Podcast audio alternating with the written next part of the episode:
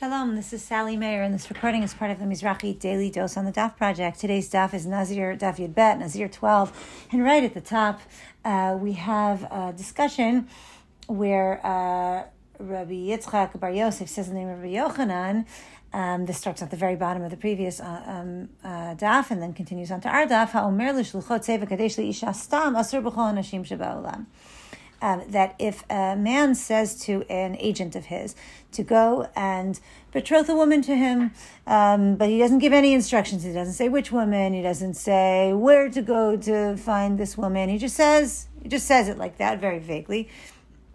And the shaliach never comes back, and the um, the agent never comes back and tells him uh, that he betrothed a woman to him and who that person is, or that he never did, you know, that he didn't find someone so he's now, this man is not allowed to marry anyone in the world, any women in the world, because we assume that the shaliach, the agent, did what he was supposed to. And since he never found out who, he has to, he doesn't know which woman he married, right? And therefore, he's not allowed to marry any woman because maybe it's that woman's sister, maybe it's that woman's mother, maybe it's that woman's daughter.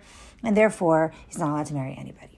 Okay, and then the Gemara goes on to discuss this and you know and, and compare it to other cases and things like that. But the Tosfot over here asks, one second, if you're assuming that okay, we know that he's married to a woman, he's betrothed to a woman, but we don't know who, um, and therefore he's not allowed to marry any woman.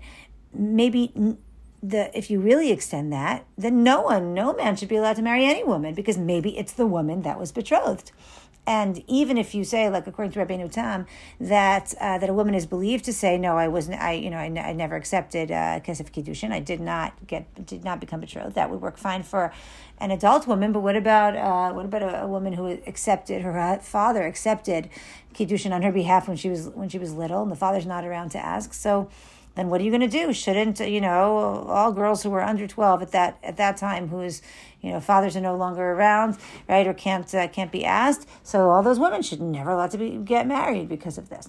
So you know this would be obviously a huge imposition on the entire world.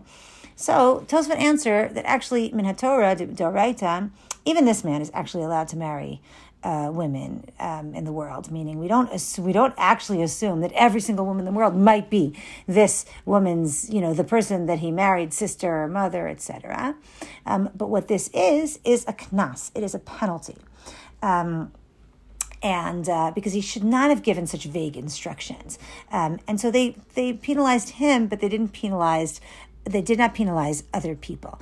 Um, and what I think we see from this is um, and this is something that was a, this was definitely a theme also in Masachet Nedarim, and it's carrying over into Masachet Nazir, is the importance of our words, the importance of being careful with our words, the importance of being specific and clear, and um, and taking responsibility for what we say. Lo yachel dvaro, as we saw many many times. In these masechtas. We have to keep what we say, um, and we have to say things that are that are that we're able to keep. And by uh, by being so irresponsible and uh, you know and and just saying go marry me a woman and then never finding out uh, you know who the woman might be, uh, that really is something that that the man has to take seriously. And we can take from this the idea that we should uh, that we should be careful with what we say and we should uh, we should be responsible with what we say. Um, and wishing everybody a wonderful week.